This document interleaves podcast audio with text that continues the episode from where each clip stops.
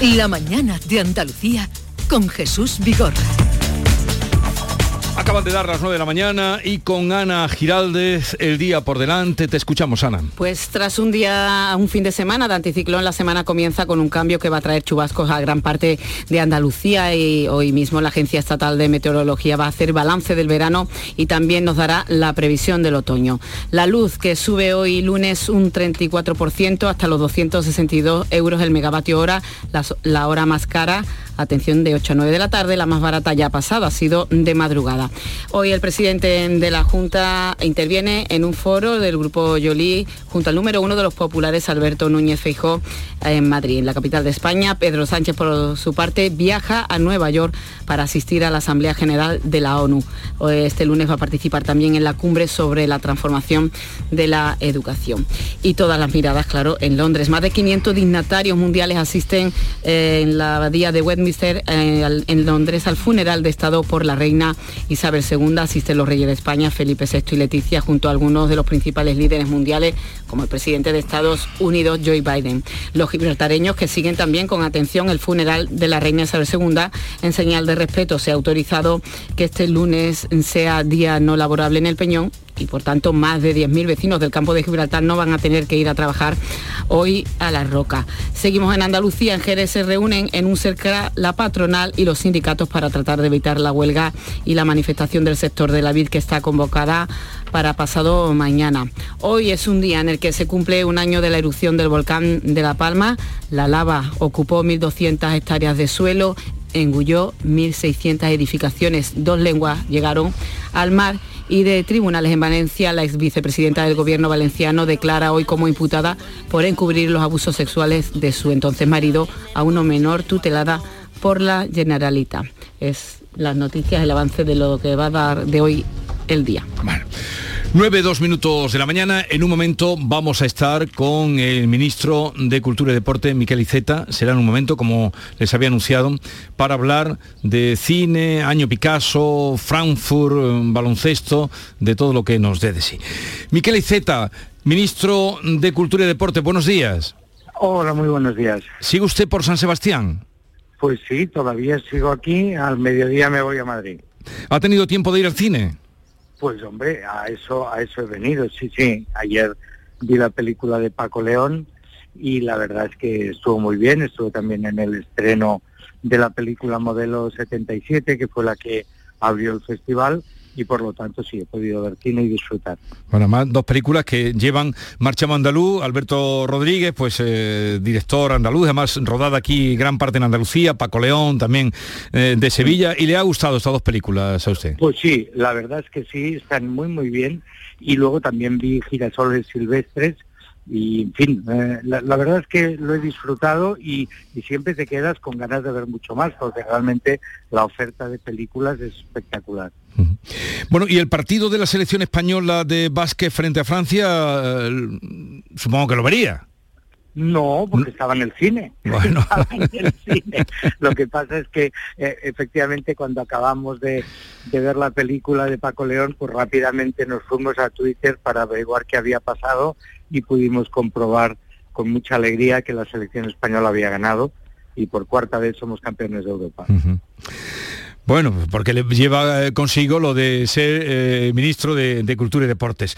Bueno, quería, queríamos hablar con usted también del de, eh, año Picasso, que la semana pasada se presentó lo que será el año Picasso el 2023. Parece que empiezan a hacerse bien las cosas, digo, porque con mucho tiempo por delante se ha hablado de ese cincuentenario, lo que será la programación del cincuentenario de su muerte. ¿Qué nos puede adelantar?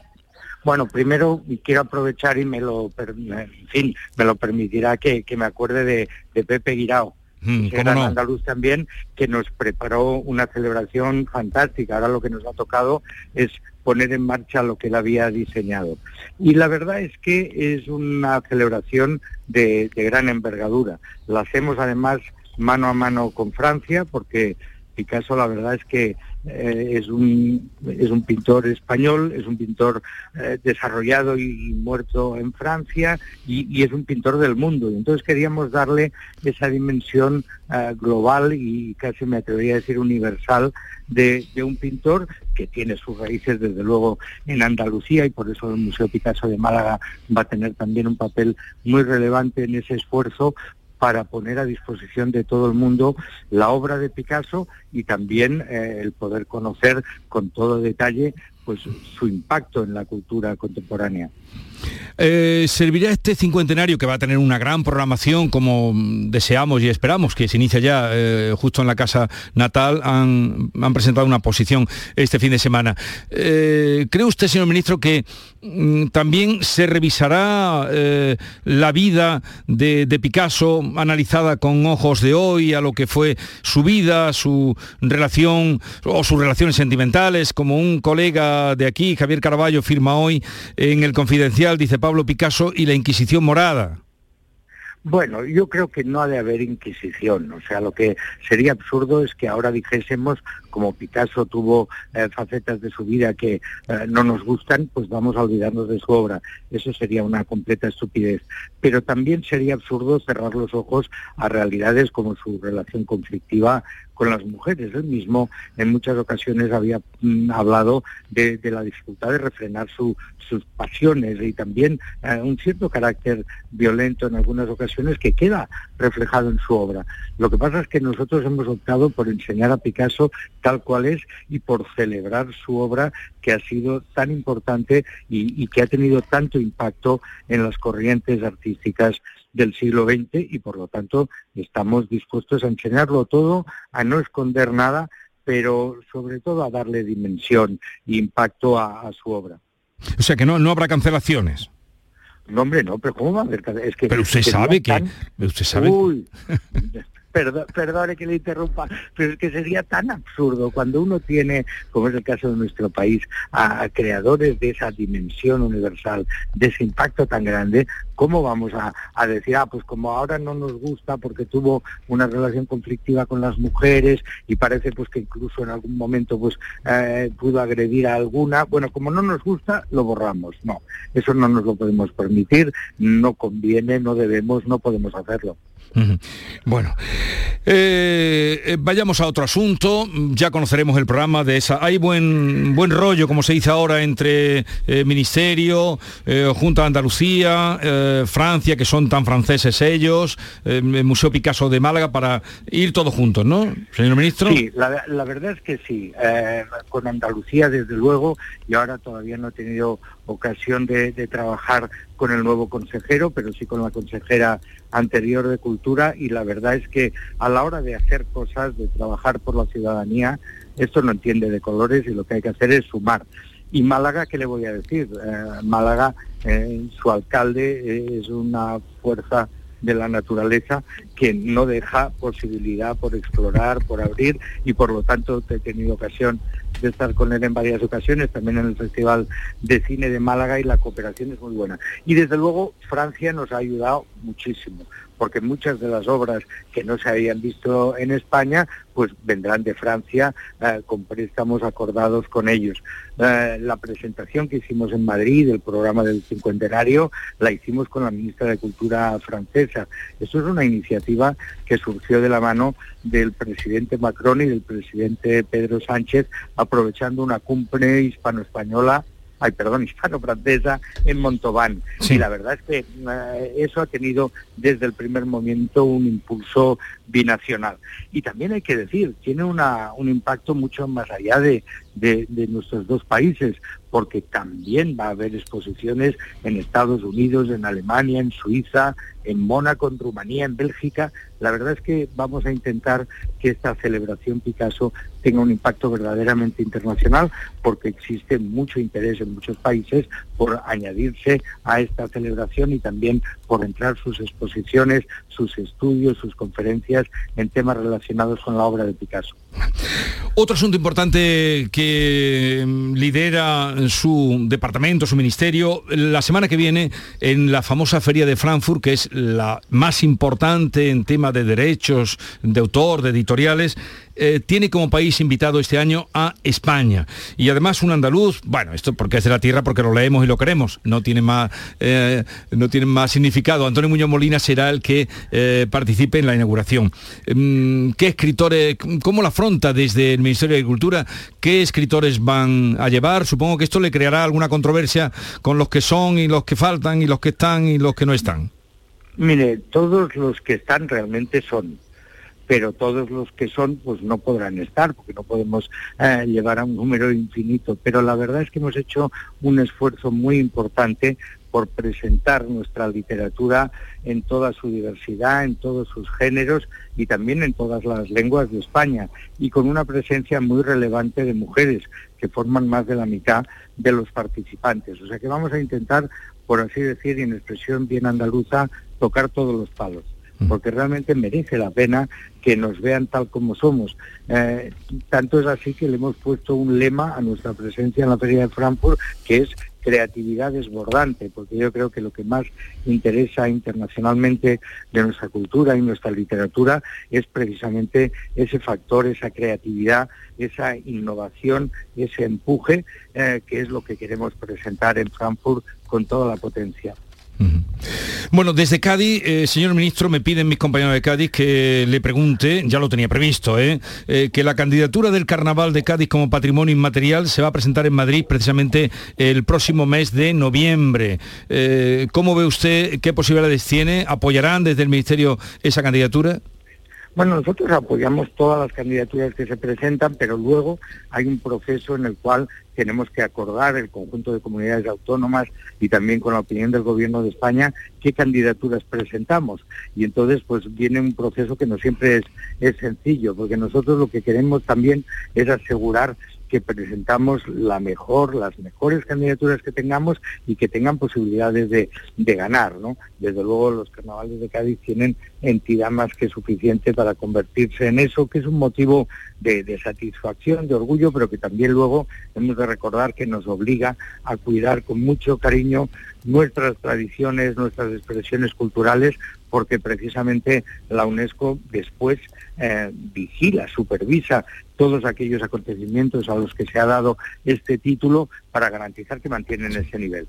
Por lo tanto, nosotros vamos a acoger con toda simpatía las candidaturas y luego habrá ese proceso para definir cuáles son las que finalmente, porque eso se hace cada año, pues vamos a defender eh, con las mejores garantías de victoria. Estamos hablando con el ministro de Cultura, Miquel Iceta. Cada vez, señor ministro, da la impresión de que eh, van más aparejados turismo y cultura, turismo cultural, de tal manera que aquí en Andalucía, por ejemplo, hasta la nueva consejería donde está cultura es de turismo, deportes y cultura. ¿No cree usted que turismo y cultura, social turismo y cultura, tiene ciertos riesgos? Mire, mm, prefiero las oportunidades que los riesgos.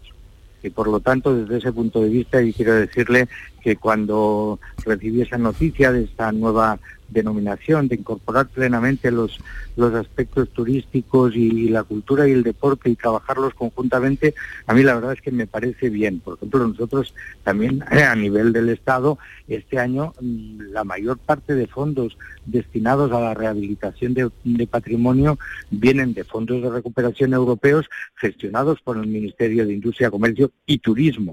Porque es verdad, nosotros queremos preservar nuestro patrimonio, pero también queremos que sirva como palanca de atracción a turistas tanto de nuestro propio país como del extranjero. Por lo tanto, a mí no es una cosa que, que me dé miedo, más bien veo la gran oportunidad que se abre al hacer un tratamiento integral de esas cuestiones. Bueno, aquí está en marcha otro gran proyecto en el que ustedes tienen mucho que ver y que decir y que poner, que es, pero parece que va el Museo Arqueológico, que ya eh, las obras eh, están comenzando, se está, em, ya han salido allí las piezas, eh, los contenidos del Museo de Arqueología de Sevilla, estuvo usted de hecho, pero con, con la tan traída, llevada y tan esperada ampliación del Museo de Bellas Artes, ¿nos puede decir algo? Ese museo que siempre se queda ahí atrás. Bueno, vamos primero a acabar el, arqueológico. Yo siempre digo que, en fin, el Museo de Bellas Artes de Sevilla es una joya. Tuve la oportunidad de conocerlo porque precisamente se celebró una conferencia sectorial de cultura allí y la verdad es que es una maravilla. Pero ahora estamos metidos en el tema del Museo Arqueológico, que es una inversión total de 25 millones de euros. Eh, empieza en el 2022 el pago del proyecto de ejecución, que ya me lo enseñaron, lo conocí, y por lo tanto vamos a pegar un arreón fuerte al Museo Arqueológico. Pero desde luego, eso está en cartera porque merece la pena. Yo realmente eh, el disfrute de las obras del Museo de Bellas Artes de Sevilla yo creo que merece esa ampliación y que conserve la dignidad de un edificio tan magnífico. Y por lo tanto vamos a ir ahí también, pero no podemos hacerlo todo a la vez. Y por lo tanto vamos a tener que hacerlo por fases, por etapas, pero desde luego es un proyecto que está sobre la mesa y que vamos a cometer porque merece la pena y porque Sevilla lo merece. Bueno, pues eh, ánimo para, para, todo lo que tiene por delante. Eh, y, sobre todo también felicitaciones por el, por el terreno deportivo, ¿no? Por esa victoria. Eh, ¿Felicitó usted ya a los jugadores, señor ministro? Bueno, lo hizo directamente el presidente del gobierno. Podríamos decir que nos repartimos la faena, porque como yo estaba en, en, el Festival de Cine y por lo tanto a Berlín se desplazó el presidente, se desplazó el presidente del Consejo Superior de Deportes y fueron ellos los que en nombre de todos han felicitado a la selección y además, mm, en fin, yo me atrevo a decir, van a seguir muchos éxitos en ese camino. Porque además, si usted se fija que a veces nos cuesta fijarnos en todos los detalles, pero también las categorías más juveniles están obteniendo unos grandes resultados y por lo tanto yo creo que está garantizado los éxitos de hoy, pero también los de mañana. Eh, Miquel Iceta, gracias por atendernos. Un saludo desde, desde Andalucía y feliz estancia lo que le quede en el Festival de San Sebastián. Un saludo. Muchísimas gracias. Hasta pronto. Adiós, buenos días. En Canal Sur Radio, La mañana de Andalucía con Jesús Vigorra. Sabemos que tienes muchos planes y sueños por cumplir y en Cofidis queremos estar a tu lado. No esperes más y hazlos realidad antes de que las condiciones del mercado empeoren, suponiendo un mayor esfuerzo para ti. Sea cual sea tu proyecto, el momento es ahora. Llámanos al 900 84 12 15 o entra en cofidis.es para más información. Cofidis, cuenta con nosotros. ¡Viva el Rasque Diem! ¿El Rasque Diem? ¿Y eso de qué va? De multiplicar la emoción, de encontrar risas hasta en una galleta, o de ver que en tu horóscopo siempre dice que vas a pasártelo bien rascando. Hay muchas maneras de vivir el momento al máximo con los rascas de la 11. Y además, desde solo 50 céntimos, puedes ganar hasta un millón de euros al instante. Rasque Diem, rasca el momento. A todos los que jugáis a la 11, bien jugado. Juega responsablemente y solo si eres mayor de edad. En Cofidis puedes solicitar hasta 60.000 euros sin cambiar de banco. Llámanos al 900 84 12 15 o entra en cofidis.es para más información. Cofidis, cuenta con nosotros. Mano de santo limpia la ropa, mano de santo limpiar salón, mano de santo y en la cocina, en el coche, en el watercloak, mano de santo para el hotel, mano de santo para el taller, mano de santo te cuida, mano de santo te alegra la vida, mano de santo, mano de santo, ponte a bailar y no limpies tanto, mano de santo, mano de santo, ponte a bailar y no limpies tanto. Seguramente el mejor desengrasante del mundo. Pruébalo. Canal Sur Radio. Las furgonetas Mercedes-Benz están fabricadas para darlo todo. Y con el servicio Express Service podrás contar con un mantenimiento ágil, sin tiempos de espera y con la calidad habitual de Mercedes-Benz. Reserva tu cita en nuestra web y optimiza tus tiempos. Con Cesur y Fervial, tus talleres autorizados Mercedes-Benz en Sevilla. Estás en casa y te llega el paquete que tanto estabas esperando. Después reciclas la caja de cartón en el contenedor azul para que se convierta en el libro que alguien lee mientras recoge el paquete que tanto estaba esperando. en la economía circular, cuando reciclas, los envases de cartón se convierten en nuevos recursos. Recicla más, mejor, siempre. Lipasan y Ecoembes. ¿Amas el arte? Amaarte.es te invita gratuitamente y sin compromiso a ver una increíble nueva exposición con artistas latinos y españoles. Es una oportunidad exclusiva, por primera vez, de obtener una NFT o comprar arte de grandes y nuevos talentos. Estamos en Triana, en la Sala El Cachorro. Recuerda que tienes hasta el 23 de septiembre para ver y obtener piezas de arte únicas y extraordinarias. Amarte.es, tu ventanilla única para NFTs y arte emergente. Canal Comienza septiembre instalando paneles solares premium en tu tejado y protégete de la subida de luz. Ilumina tu hogar de noche con nuestras baterías y ahorra hasta el 90% en tu factura. Instalaciones garantizadas por 25 años. No esperes más. 955 44 11 o socialenergy.es y aprovecha las subvenciones disponibles. La revolución solar es Social Energy. La tarde de Canal Sur Radio con Mariló Maldonado tiene las mejores historias y las más emocionantes. Un programa para disfrutar de la tarde, cercano, pendiente de la actualidad, con un café con humor. Te escucho en tu radio. La tarde de Canal Sur Radio con Mariló Maldonado. De lunes a viernes a las 3 de la tarde. Más Andalucía, más Canal Sur Radio.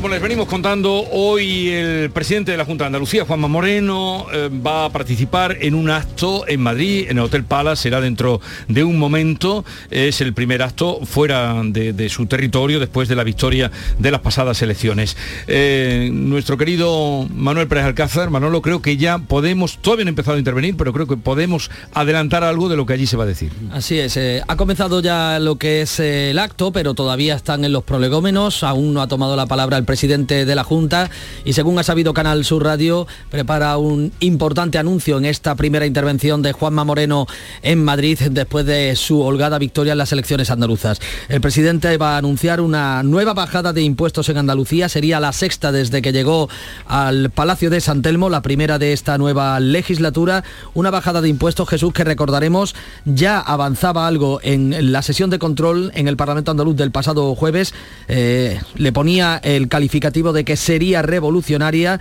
y según su propia intervención en el debate de investidura, según su discurso de investidura, Juanma eh, Moreno cifraba una de sus medidas estrellas, esa reforma fiscal que tendría un impacto, decía el presidente en su discurso de investidura, de 260 millones de euros en el año 2023 y un mínimo de 620 millones a lo largo de la legislatura. Con lo cual el anuncio de hoy de Juanma Moreno, esa nueva bajada de impuestos, la sexta en lo que lleva eh, al frente del gobierno andaluz tendrá un reflejo en los próximos presupuestos de la Junta de Andalucía que se están elaborando y que verán la luz antes de que finalice este año.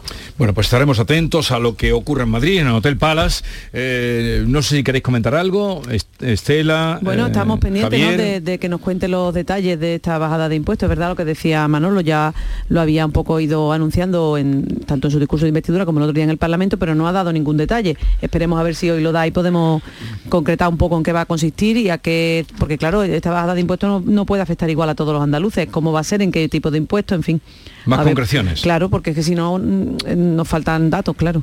Claro, y si luego eso puede repercutir en que, eh, que se estimule el movimiento económico, porque claro, esto no, eh, si entra menos dinero en el, digamos, en las arcas públicas, pues tendrá que compensarse ¿no? con la entrada de dinero por otra parte.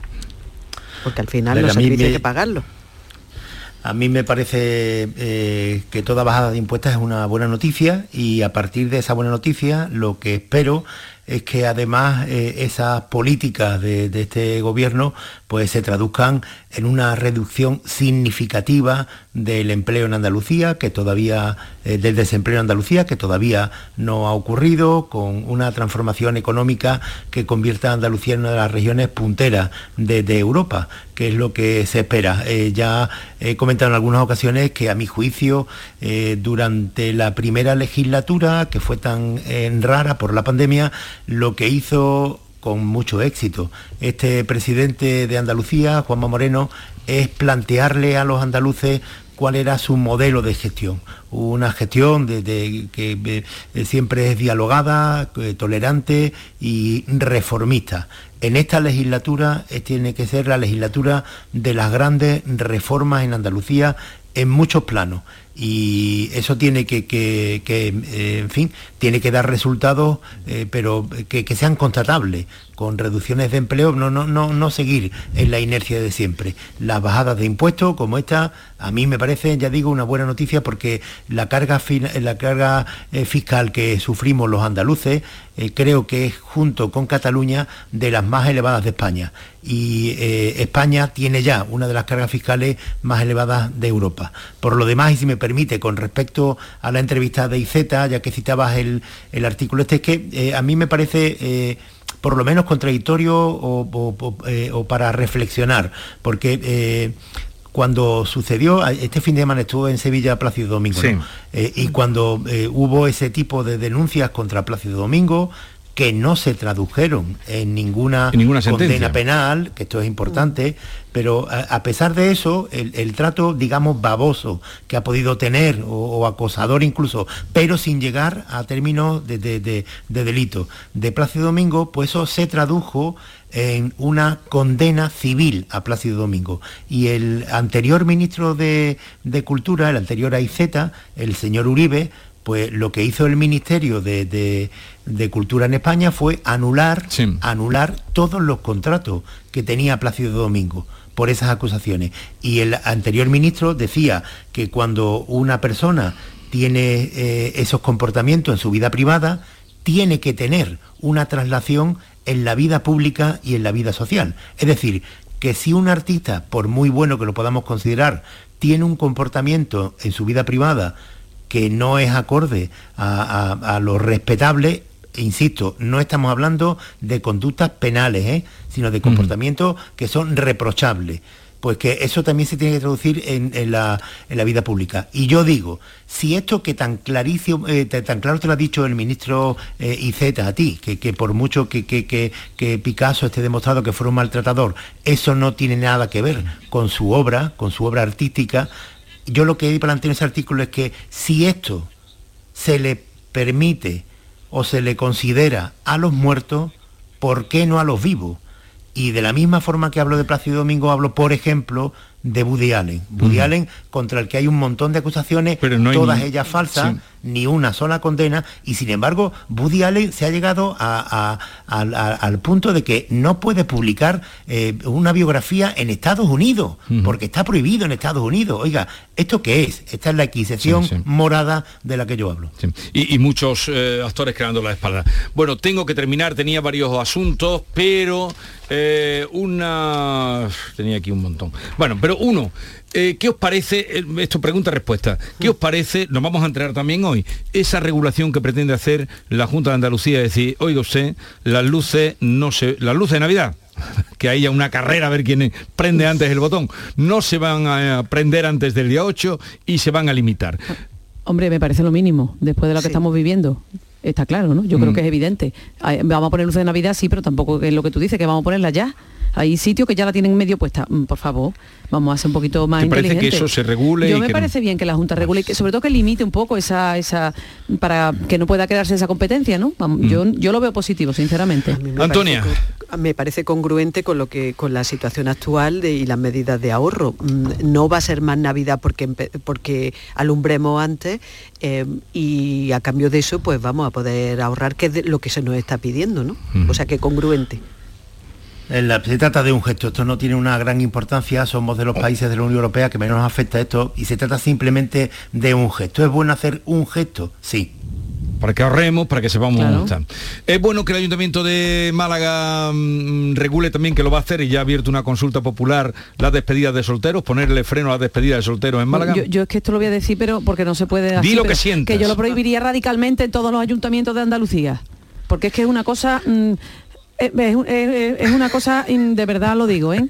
sin palabras. No he visto una cosa más hortera que genere menos dinero y que genere Sí, más sí. bulla y más bronca si entre los tuviéramos que vecinos. prohibir, si tuviéramos Por que eso te- a la gente te por digo, hortera, vayamos, Javier, no lo voy a decir porque no es No, políticamente yo- a ver, a mí me parece- es una barbaridad No, eso. pero Estela, que aquí me, me parece que, que esto, eh, las despedidas de solteros para algunas ciudades les viene muy bien porque es un reclamo turístico y para otras ciudades que ya están petadas, como puede ser Málaga, pues llega a ser un problema. Pues en aquellas en las que sea un problema, está bien que se regule, pero, pero simplemente como se regulan otras muchas cosas. Pero sin embargo, hay otras muchas ciudades en Andalucía que son preciosas y que estarían encantadas de recibir despedidas de solteros porque es un, un- un Mm. atractivo turístico importante para ellas. Pues ya está.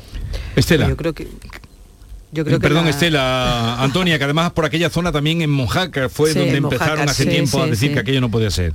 ¿Qué Sí, piensas? hom- hombre, yo creo que las conductas incívicas hay que limitarlas, sea como despedida de soltero, soltera o sea de cualquier otra manifestación. Como tal, la despedida de soltero no- o de soltera no creo que se pueda o- Estaría bueno. eh, prohibir como tal. Ahora, sí determinadas mm, actitudes que las cometa eh, en Mojácar o en Punta Umbría o en Sevilla Sevilla o en mm. Málaga, ¿no? Es decir, las conductas incívicas, pero, la mayoría de los ayuntamientos tienen, tienen ordenanza, ordenanza cívica. Que, no por ortera, porque entonces yo prohibía hace muchas bodas, incluso prohibía comuniones, que nunca llegará que estamos a la comunión esa que siempre me relata no, no, que mi amigo Chamizo, Pepe Chamizo, siempre me relata una comunión que él tuvo que celebrar y entró la niña en la iglesia montada en un pony. Y entonces, claro, pues, eh, en fin, pues, este tipo de... Sin llegar a eso, sin llegar a eso... si vamos a, prohibir por horteras... No, si, si está todo inventado, que es lo peor. Para lo malo está todo inventado. Bueno, Estela Benó, eh, Antonia Sánchez y Javier Carballo, que tengáis un bonito día. Igualmente. Os veo muy animados el lunes, aguantarlo hasta viernes si podéis. Hasta luego. Adiós. Buenos días. Adiós. Eh, ¿Marchas tú también, querido? Yo estaré al pie del cañón si surge algún otro titular. Recordamos, eh, Jesús, el presidente de la Junta, a punto de intervenir en Madrid en ese foro del grupo Yolí, va a anunciar una nueva bajada de impuestos, la sexta en su mandato, la primera en esta legislatura. Escuchamos al líder del Partido Popular, Núñez Feijó, que está haciendo la presentación de Juanma Moreno. Dijo en una ocasión, un líder, un líder sabe qué se debe hacer mientras un administrador sabe cómo hacerlo. Tienen hoy aquí a Juanma Moreno, que es un gran líder y un gran administrador para una tierra sensata. Bueno, pues lo hemos clavado, que es cuando va a presentar, ahora hará uso de la palabra el presidente de la Junta, y nosotros mientras hablaremos con José Carlos Escribano, que es el presidente del Consejo Empresarial de Turismo, vicepresidente primero de la Asociación de Empresarios Hoteleros de la Costa del Sol, que han tenido un buen año, un buen verano, pero que temen lo que pueda venir a partir de ahora.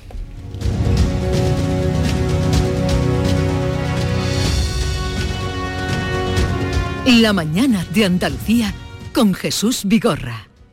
Mano de santo limpia la ropa, mano de santo limpiar salón, mano de santo y en la cocina, en el coche, en el watercloak, mano de santo para el hotel, mano de santo para el taller, mano de santo te cuida, mano de santo te alegra la vida, mano de santo, mano de santo, ponte a bailar y no limpies tanto, mano de santo, mano de santo, ponte a bailar y no limpies tanto. Seguramente el mejor desengrasante del mundo, pruébalo. ¿Sabes que tomando dos litros de agua Sierra Cazorla te aporta el 30% de magnesio que necesita tu cuerpo? Y además es baja en sodio. No existe otra igual. Agua mineral Sierra Cazorla. Canal Sur Radio. Si necesitas un electrodoméstico, ¿por qué pagar de más en grandes superficies? Ven y paga de menos en Tiendas El Golpecito. Tus primeras marcas al mejor precio y una selección de productos con pequeños daños estéticos con descuento adicional y tres años de garantía. Tiendas El Golpecito. Ahorra hasta el 50% en tus electrodomésticos. 954-100-193 y tiendaselgolpecito.es. Después de un largo paseo, sacas de la mochila una botella de agua. Bebes el último trago y guardas la botella de plástico para después depositarla en el contenedor amarillo para que se convierta en la mochila de alguien, que después... En la economía circular, cuando reciclas, los envases de plástico se convierten en nuevos recursos. Recicla más, mejor, siempre. Lipasan y Ecoembes. En Cruceros Torre del Oro cumplimos 40 años de pasión, trabajo y compromiso con el ocio, la cultura y el desarrollo de nuestra ciudad. Cruceros Torre del Oro. 40 años navegando hacia una Sevilla más sostenible y amable. Gracias por acompañarnos en este viaje. Te esperamos junto a la Torre del Oro o en crucerosensevilla.com. Este lunes, a partir de la una de la tarde, llega el análisis de la actualidad en la jugada de Sevilla de Canal Sur Radio. En directo desde el restaurante La Cuartada en la Plaza de Cuba número 2. La Cuartada, el restaurante de moda en Sevilla con el mejor ambiente de la ciudad y una comida espectacular.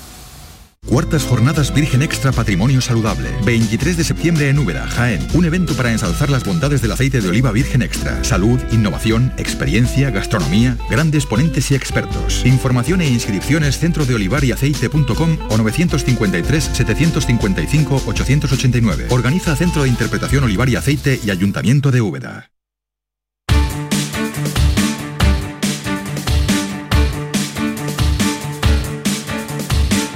La mañana de Andalucía con Jesús Vigorra.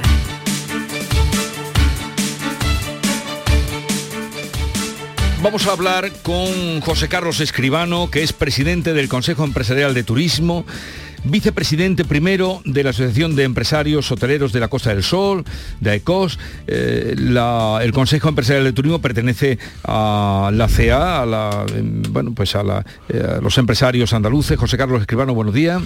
buenos días. Jesús. Hemos hablado más de una vez por teléfono, cuando venía la cosa alegre, cuando venía menos alegre, época de pandemia. Eh, valoración de la campaña, ah, de la, cam- o la temporada, al día que estamos, temporada de verano. Pues la temporada de verano primero y gracias porque porque has hablado de que todavía no acaba el verano. Yo creo que el primer concepto que quería lanzar es que el verano sigue andando en Andalucía. Afortunadamente tenemos un destino abierto de, en verano de mayo a, octubre y, con, y con una oferta amplia para poder seguir trabajando en vacaciones. La valoración a fecha de hoy es que con respecto al 19, que es el, el año de referencia, evidentemente el 20 y el 21 no, no, no pueden entrar en, en esa comparativa, es que estamos en torno a un menos 5% en cuanto a ocupación hotelera se refiere. Esto, eh, y, lo digo con tranquilidad, eh, nos hace catalogar el, verano como con normalidad. Yo creo que el primer dato también que, aportar a- hoy es que eh, hasta la fecha de hoy, pues el verano se ha comportado con normalidad, ha habido unos crecimientos aceptables y una ocupación es que interesante, como digo, con respecto al, al 19. Distinto será lo que nos depara ah, el futuro. Pero de momento parece que sigue, usted ha dicho bien, no ha terminado todavía, el verano parece que sigue habiendo movida, eh, sobre todo en Sí, las sí, zonas costeras. eh, Mayo y junio nos ha traído, había una demanda, una bolsa de demanda contenida por el tema del COVID. y hay, hay quien ha- habla de, de- de viaje de venganza, ¿no? Tengo Sí, que salir lo he oído, lo he oído, ese término, turismo de venganza. ah, Mayo y junio fueron meses por encima del 19, fueron efectivamente, ahí se hubo.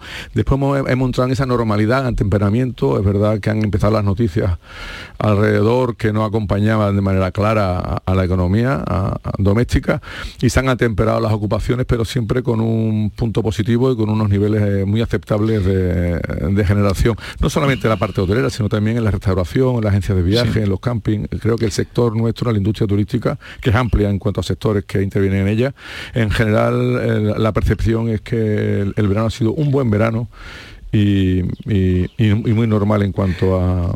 Pero llevamos oyendo hablar que el otoño va a ser duro, eh, que la cosa se puede torcer. Esta misma mañana eh, dábamos una información del consejero de, Turismo, decía que eh, pintan nubarrones. Dígame usted qué saben, por qué puede torcerse en este momento lo que resta del año. Bueno, lo que está es evidente y lo tenemos encima de la mesa, una subida de la inflación, que eso afecta a la economía, a los bolsillos domésticos, tanto eh, a nivel nacional como en distintos países emisores, que son los que principalmente viajan en invierno a nuestra Andalucía. Está claro que hay una guerra en Ucrania que crea incertidumbre, que crea miedo a la, a la movilidad. Hay una subida de tipo de interés que ya es una realidad eh, y que va a afectar a los costes financieros. Hay una subida de la, del, eh, de la cesta de la compra, que si bien si tanto afecta a, a- a nuestra familia en casa, pues imagínense en un, en un hotel, en un restaurante, eh, esas subidas, pues en definitiva un aumento de costes y por supuesto en- a, nivel energético subidas de más del, tre- del 300%. Por lo tanto nos encontramos con una estabilidad, un descenso, un posible descenso de los ingresos y con una subida alta y potente en cuanto a los costes, tanto financieros como de suministro como de materias primas. Eh, para ello pues tendremos que estar eh, ojo a visor, tenemos que mm, reforzar esa colaboración público-privada que, mm, que tanta palanca ha hecho para, para- para mejorar la economía en, en Andalucía. Y, y para ello también te- tenemos dentro del turismo pues eh, argumentos para salir. No es la primera vez que nos encontramos con situaciones difíciles. Yo creo que, que el turismo en Andalucía, en España, somos líderes a nivel nac- internacional y tenemos, tenemos eh, argumentos, parámetros para poder eh, reactivar y, y- y salir y salir de esta crisis. Como digo, parece que el destino no, o el futuro nos la pinta con mucha, mucha incertidumbre. Pero dice usted que por eh, quizá porque los precios de los hoteles, incluso también mm, turismo también repercute sobre la hostelería, pero en concreto los hoteles, al- alojamientos, ahí van a subir irremediablemente. Bueno, la, la media de subida de los precios es un dato que nos ofrece la Federación Andaluza de, de Hoteles y Apartamentos Turísticos. Con respecto al 19 ha subido un torno a una media del 7%, del 19 ahora. Entendemos que la subida no es Sí. sensible, no es una, una subida, no nos hemos aprovechado de la situación actual para incrementar los ingresos, nuestros ingresos eh, vía aumento de precios. Es verdad que tampoco ha habido muchas ofertas encima de la mesa este verano pero lo que es cierto que el, si eh, algo ha tenido la industria turística durante sus 50 años de, vigencia es que hemos sido responsables, no hemos sabido adaptar, adaptar, al mercado y siempre ha ido la oferta de la mano de la demanda y la demanda de, de la mano de la oferta. Si no, hubiéramos desaparecido hace tiempo. Por lo tanto, es en ese concepto de responsabilidad que siempre hemos tenido los empresarios eh, hoteleros y turísticos en general, eh, la subida de precios este año no ha sido la que parece o, o comentan que hay que hemos tenido. Hablaban de, de subidas del 30 y 40%, pero sí. eso no es real. Evidentemente, los precios que aparecen en las web a la última hora son unos precios muy puntuales y, y que, y con poca representatividad, poco peso a la hora de la, del precio medio, lo que nosotros llamamos el ADR. Hay precios que, que damos a nuestros operadores, a la agencia de viaje, que se pactan sí. con un año de antelación y tomando eso también, eh, esa cifra, el conjunto, repito, la, los datos que nos aportan desde la Federación Andaluza de Hoteles, es una subida en torno al 7% en el incremento de precio con respecto al 19. Vale. Eh, la zona más demandada eh, este verano, ¿cuál ha sido? O esta temporada, como quiera decírmelo, de Andalucía. La, el vacacional, el vacacional, la costa, evidentemente.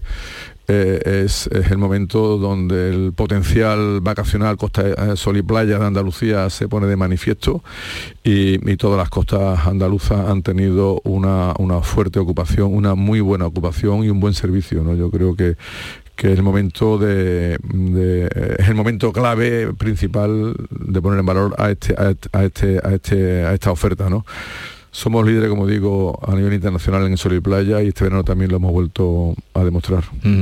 Y ahora cuando empiece el otoño, eh, hay ciudades, Málaga está tirando, ahí los datos están diciendo está tirando muy bien, también quizá también porque mantiene el sol casi durante todo el tiempo, pero también hay una oferta importante cultural. El llamado turismo de interior. Hace un momento hablaba con el ministro de, de Cultura, le decía cómo en Andalucía se había unido turismo a cultura, si no era peligroso llevar cultura y turismo juntos. Y dice, no. me ha dicho que no, que no, que, que, que, que, todo lo contrario, que era una manera de sumar. Sí. Eh, no sé, ¿qué, ¿hay algún plan de, de, Jesús en, el, en nuestro turismo que, que, la estamos poniendo en valor y hay que seguir trabajando, es otra palanca más de, eh, para hacer frente a lo, al, al, futuro que tenemos, que es la oferta complementaria. O sea, en Andalucía, eh, hace años, es verdad, se, se vivía del sol y playa o, era nuestro principal producto, pero afortunadamente con las políticas que se han generado de la, de la Junta de Andalucía y también con esa colaboración privada en lo público, pues se ha puesto también, como digo, en valor esa oferta complementaria que viene a través de la gastronomía, de la cultura,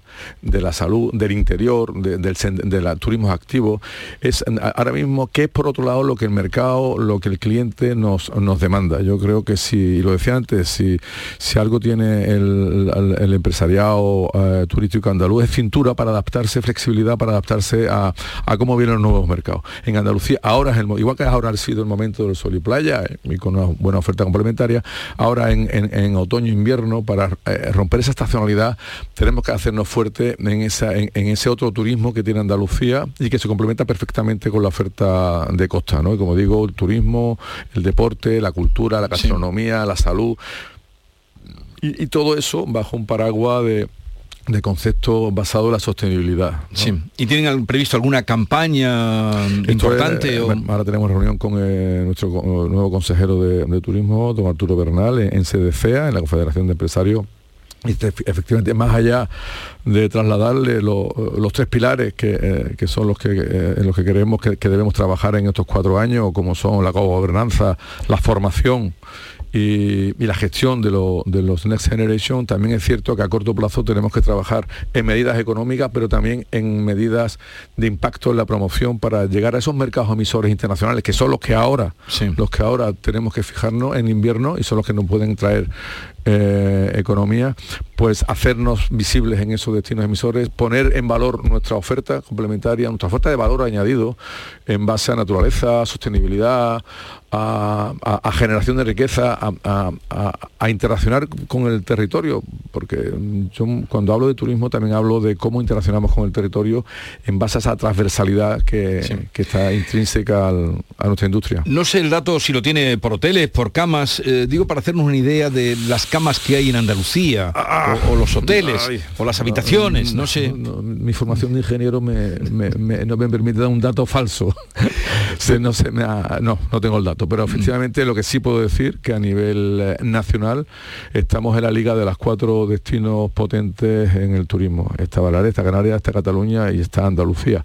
En función de qué factor, hay veces que somos los primeros, otras veces los segundos y, y hay veces los terceros. Pero el- quiero decir que estamos en la cabeza, en, la- en el vagón principal del turismo de, de España. Y, y en el PIB eh, de Andalucía, ¿qué representa el turismo? Eh, a nivel directo el 14%. 14%. Eh, a, a nivel directo, ¿no?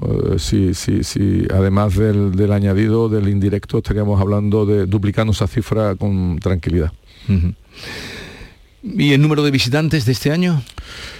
Sí, no, el, eh, Porque usted me habla de que hemos vuelto... 19 te- estamos en 32 millones Exacto. de visitantes y, y bueno, pues el, es curioso, pues, vamos, curioso, un dato a tener en cuenta, esta, esta temporada que tenemos por delante de verano nos ha traído, eso sí, unas estancias más cortas. O sea, eh, el mismo nivel de eh, algo menos de, de turismo, pa- que por cierto el turista ha venido principalmente, el, el mercado nacional ha vuelto a, a salvar a esta temporada potente, el, el nacional e internacional sí, ha habido, se ha, se ha sentido, ha, ha venido en menor medida, eh, no cabe duda que en mercados tan tan consolidados para Andalucía como es el alemán, ellos viven más directamente la- los problemas que tenemos por delante con la guerra, la- el tema energético, eh, el propio mercado británico también, eh, bueno, con sus vaivenes políticos y, y con la puesta ya en marcha del Brexit de una manera clara, pues son dos mercados que de manera sensible han, han bajado su, su presencia en, en Andalucía, pero afortunadamente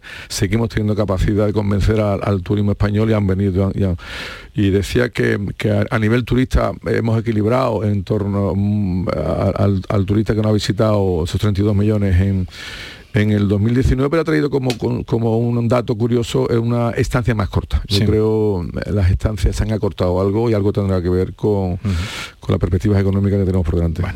Espero que esos nubarrones no lo sean tanto, no sean tan negros. José Carlos Escribano, presidente del Consejo Empresarial de Turismo, vicepresidente de primero de la Asociación de Empresarios Hoteleros de la Costa del Sol. Gracias por la visita y a ver si sigue todo bien. Seguro, tenemos capacidad, tenemos conocimiento y talento, seguro, seguro que ayudaremos a, a superar este, estos nubarrones que tenemos por delante. Gracias Canal Sur, gracias Jesús por estar, por contar con el turismo. Bueno, pues hasta la próxima. Adiós. En Canal Sur Radio, La mañana de Andalucía con Jesús Vigorra. ¿Te imaginas que vuelves a descubrir el sol? Repsol y Movistar se han unido para hacerlo realidad con Solar 360, una nueva forma de entender la energía solar de autoconsumo. Te acompañamos en la instalación y mantenimiento de tus paneles solares para que controles tu consumo y empieces a ahorrar. Pide tu presupuesto en solar360.es. Solar 360, la energía solar pensada para ti.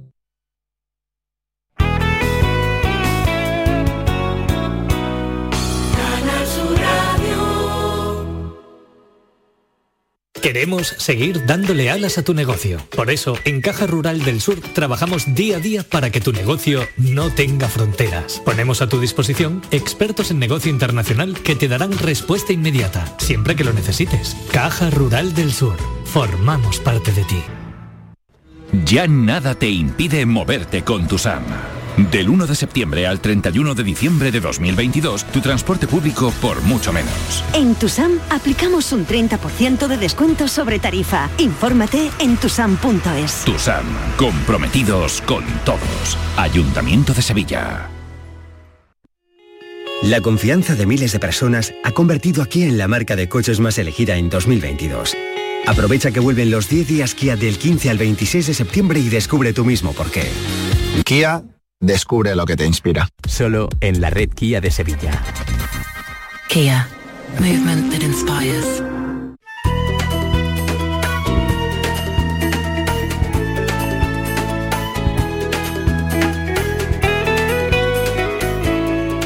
Canal Sur Radio. A ver, que me pregunta la gente que qué tiene mi programa, el programa del Yuyu, para que funcione tan bien y sea tan genial.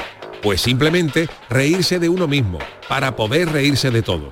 Y por supuesto, mucha guasa, una pizca de ternura, cuarto y mitad de ocurrencia y otro tanto de cara dura. La complicidad de Micharo Pérez y sobre todo a vosotros, o sea, a la gente que cada día lo escucha, la gente que nos sigue en redes sociales y que se descarga el programa de la radio a la carta y que sois legión. El programa del Yoyo. De lunes a jueves a las 10 de la noche. Más Andalucía, más Canal Sur Radio.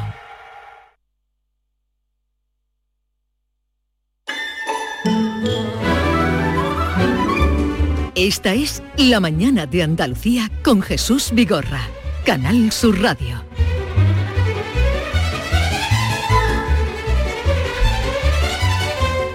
Ya tenemos por aquí a Maite Chacón, a David Hidalgo, buenos días. Hola, ¿qué tal Jesús? Buenos días, Pero buenos días a todos. Me vais a permitir que salude y presente a Ángel Parejo de Infancia Solidaria que tiene que hacer una llamada y nosotros desde luego ponemos a su disposición nuestros micrófonos y la posibilidad también de que llegue a muchos lugares su voz. Ángel, buenos días. Hola, buenos días, ¿qué tal? ¿Cómo estáis? Bien, bien, ¿y tú qué tal? Pues mira, aquí luchando, como siempre. Oye, a ver, eh, ¿qué es lo que necesitas? Pues mira, te, vamos, te pedimos ayuda de Infancia Solidaria porque necesitamos, eh, tenemos una petición de un bebé de nueve meses que va a llegar a primeros de octubre desde Venezuela Sí. y padece una grave cardiopatía que en su país es imposible intervenirle, ¿no? Entonces, pues nos pidieron ayuda y, y- y se va a operar en el Reina Sofía de Córdoba. Sí. Entonces hacemos un llamamiento para, porque necesitamos una familia de acogida para este bebé y para su mamá, Sí. ¿vale? Eh, aproximadamente van a ser 90 días, eh, que es lo que lo que más o menos tiene una intervención de corazón a corazón abierto y, y, y la recuperación. Y entonces, pues, necesitamos una familia de acogida en Córdoba Capital, vamos, si puede ser en Córdoba Capital mejor. Y, y nada, eh, ¿Para, para este- cuándo, este niño- ¿Para cuándo está prevista la intervención? Pues la intervención está prevista para la segunda semana de octubre. Sí. Él va a llegar la primera semana de, de octubre y la segunda semana de, de octubre eh, está prevista la O intervención. sea que sería para, para el mes de octubre. Entonces, eh, ya saben ustedes, Infancia Solidaria, su trabajo está encaminado a traer niños que no pueden ser operados en sus países de origen, que pueden ser aquí operados y, y- y salvados. eh, y ellos lo que necesitan, porque esa operación se hace en el Reina Sofía y en otros hospitales de, Andalucía, pero especialmente Reina Sofía, y necesitan para un niño de nueve meses de Venezuela que eh, lo operarían de esa eh, cardiopatía congénita que padece, sería en el Reina Sofía, pero necesitan alojamiento para su madre, la persona que viene con él, su madre y para él. Ángel, un dormitorio es lo que necesitan, ¿no? Bueno, Mm, bueno, un eh, dormitorio, eh, quiero decirte. Nosotros, nosotros entendemos que cuando vienen los niños con la mamá, como se pasan momentos muy duros, siempre con el apoyo del voluntariado de, de- que, que tenemos en, en Córdoba, y, y claro, lo que necesitan es alojamiento y manutención en la casa Mm. y después, lógicamente, que tengan algo de tiempo para, para el hospital. Claro. Pero ya te digo que siempre con el apoyo del voluntariado de, de, de Infancia Solidaria. Sí, que no, que, no, Si no que esa familia solo. no se va a quedar sola, ¿no? nunca, ¿no? no, no, nunca se quedan solos porque no, están ahí. No, no, no, no, no, en absoluto, en absoluto. De- de- y, y de hecho en Córdoba, tanto, bueno, ya tenemos equipo de voluntariado en todas las provincias de Andalucía, gracias a Dios, después de todo el tiempo que llevamos trabajando. Sí. Y, y claro, afortunadamente, pues mm, mm, mm, seguimos trayendo niños, hemos recuperado la actividad al, al 100% este año y, y nada, pues lo que necesitamos es que este niño y esa mamá pues se encuentren en un entorno familiar para que esa mamá tampoco en, en los malos momentos pues no esté sola, lógicamente.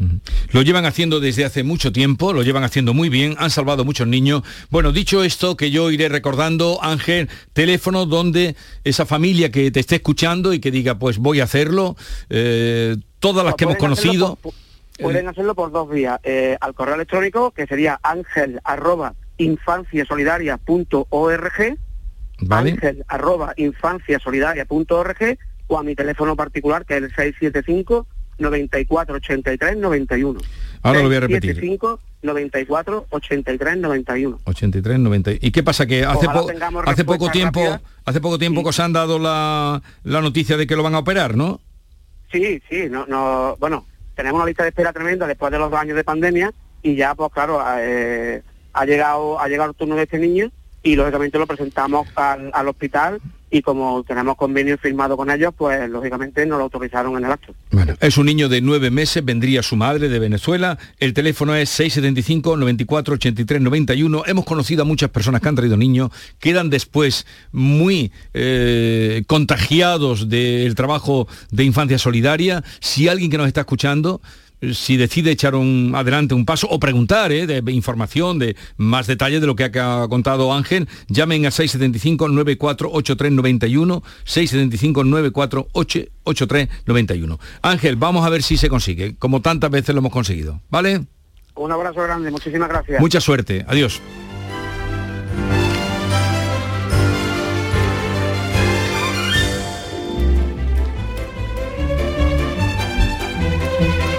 Menú del día.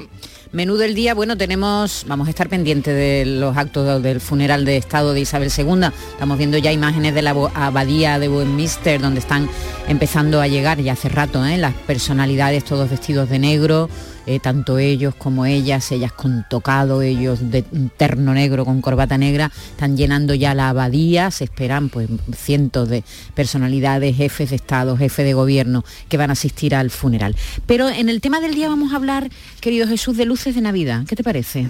Es un poco pronto, lo sé, pero sabes que la Junta se está planteando prohibir el uso de la iluminación navideña antes del 8 de diciembre.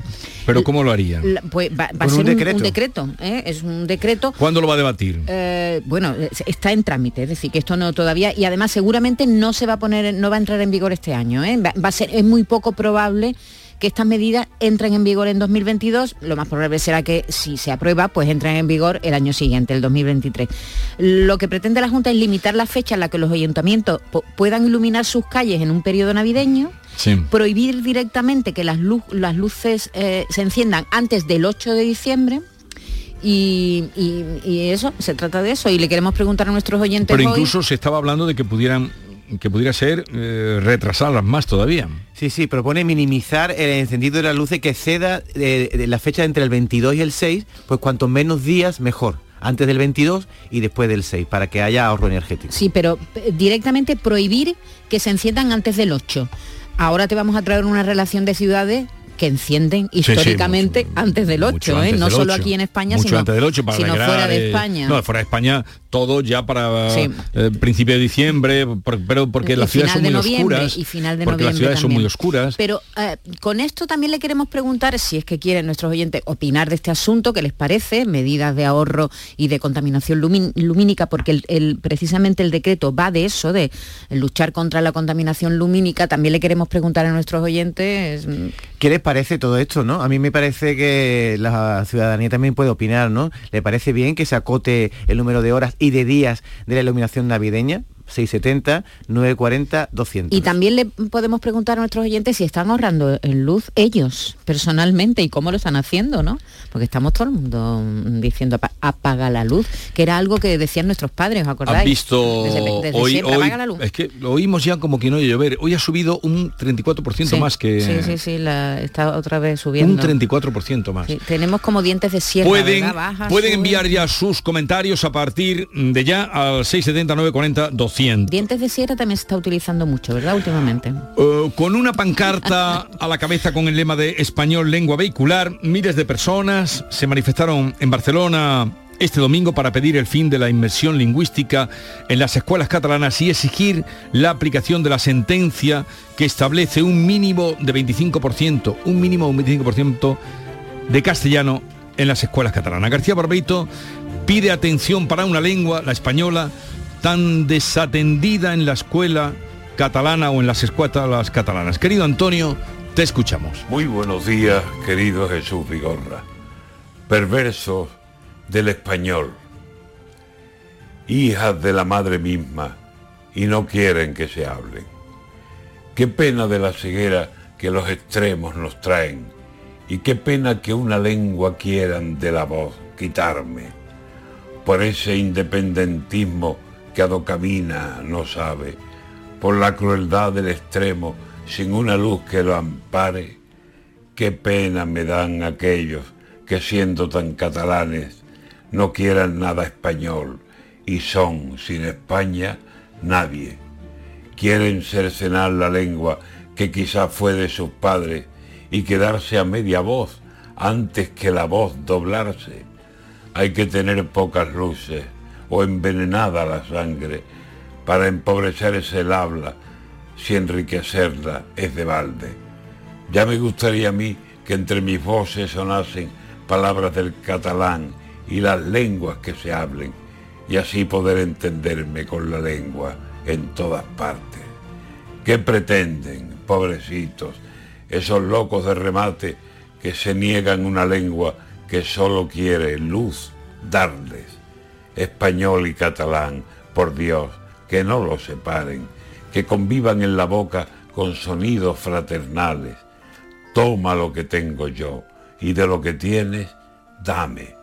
Esos que allá en Cataluña quieren matar en el aire la música remotísima que el español quiere darle, puede que llegado el día no tengan voces bastantes para salir de su casa, para atravesar la calle, para salir de su cueva, para conocer ciudades. Mudos se van a quedar si siguen así, empeñándose en matar al español que en el tuétano les late. Cargan con la penitencia en ese pecado grave. Por señas tendrán que hablar si quieren comunicarse.